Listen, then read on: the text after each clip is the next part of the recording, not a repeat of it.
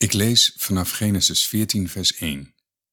In de dagen van Amravel, de koning van Sinear, Arioch, de koning van Elasar, Kedorlaomer, de koning van Elam, en Tideal, de koning van de heidenvolken, gebeurde het dat ze oorlog voeren tegen Bera, de koning van Sodom, tegen Birsa, de koning van Gomorra, tegen Sinab, de koning van Adama, tegen Semeber, de koning van Zeboim, en tegen de koning van Bela, het tegenwoordige Zoar.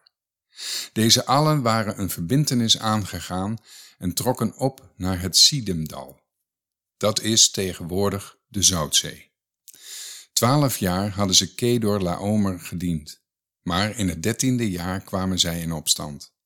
Daarom kwam Kedor Laomer in het veertiende jaar met de koningen die bij hem waren en zij versloegen de Refaïten in Astarot Karnaim, de Zuzieten in Ham, de Emieten in Shava Kiriataim en de Horieten in hun bergland Seir, tot aan El Paran, dat aan de woestijn grenst.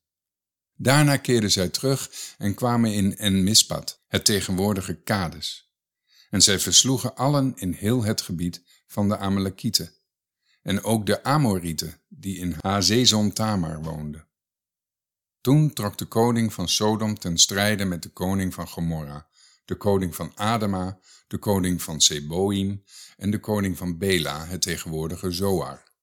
En zij stelden zich op voor de strijd tegen hen in het Sidemdal, tegen Kedor Laomer, de koning van Elam, Tideal, de koning van de volken, Amraphel, de koning van Sinear, en Arioch, de koning van Elazar.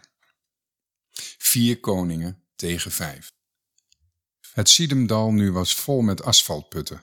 De koningen van Sodom en Gomorra vluchtten en vielen daarin. En de overgeblevenen vluchtten naar het bergland. Ze namen al de bezittingen van Sodom en Gomorra en al hun voedsel mee en trokken weg. Ook namen zij Lot, de zoon van Abrahams broer, en zijn bezittingen mee en trokken weg. Hij woonde namelijk in Sodom.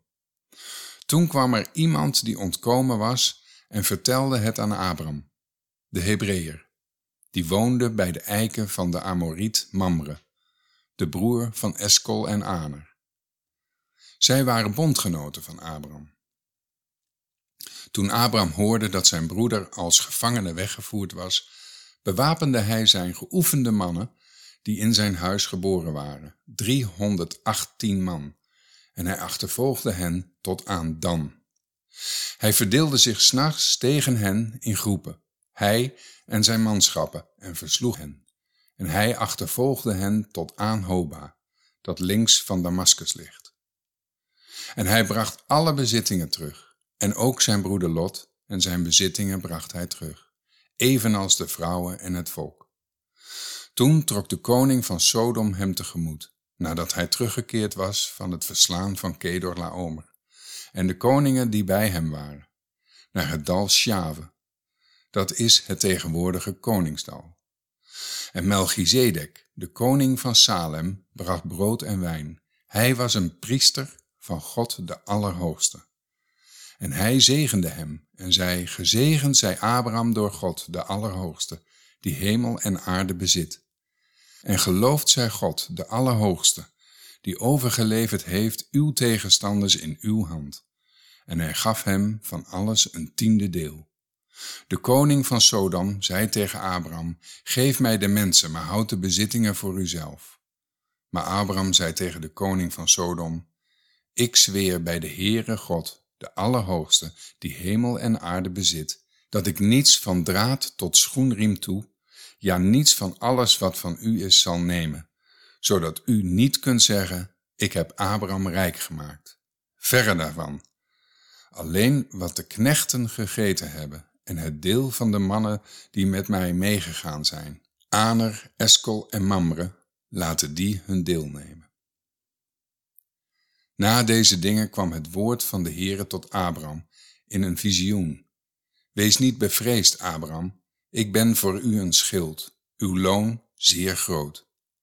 Toen zei Abraham, Heere, Heere, wat zult u mij dan geven, aangezien ik kinderloos heen ga, en de bezitter van mijn huis deze Eliezer uit Damascus zal zijn? Verder zei Abraham, zie, mij hebt u geen nageslacht gegeven, en zie, iemand die in mijn huis geboren is, zal mijn erfgenaam zijn. Maar zie, het woord van de Heere kwam tot hem. Deze man zal uw erfgenaam niet zijn, maar iemand die uit uw eigen lichaam voortkomt, die zal uw erfgenaam zijn. Toen leidde hij hem naar buiten en zei, Kijk toch naar de hemel en tel de sterren, als u ze kunt tellen. En hij zei tegen hem, Zo talrijk zal uw nageslacht zijn. En hij geloofde in de Heere, en die rekende hem dat tot gerechtigheid.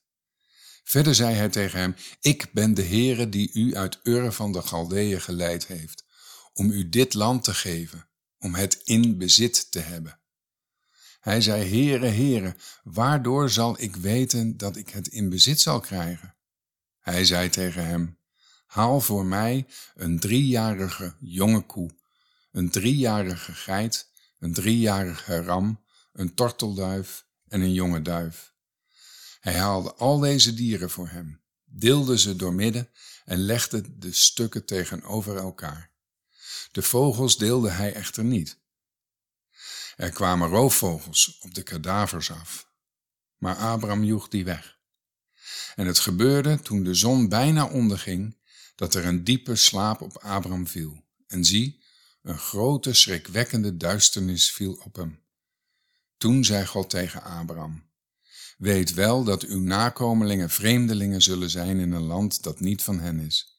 Zij zullen hen dienen en men zal hen vierhonderd jaar onderdrukken. Maar ook zal ik over het volk dat zij zullen dienen recht spreken, en daarna zullen zij met veel bezittingen wegtrekken. Maar u zult in vrede tot uw vaderen heen gaan. U zult in goede ouderdom begraven worden. De vierde generatie zal hier terugkeren, want de maat van de ongerechtigheid van de Amorieten is tot nu toe niet vol. En het gebeurde dat de zon onderging en het donker werd. En zie, er was een rokende oven en een brandende fakkel die tussen die stukken doorging. Op die dag sloot de Heere een verbond met Abraham en zei, aan uw nageslacht heb ik dit land gegeven, van de rivier van Egypte af tot aan de grote rivier, de rivier de Eufraat. De Kenieten, de Kenezieten, de Katmonieten, de Hethieten, de Ferezieten, de Raphaïten, de Amorieten, de Kanaanieten, de Girasieten en de Jezubieten. Tot zover.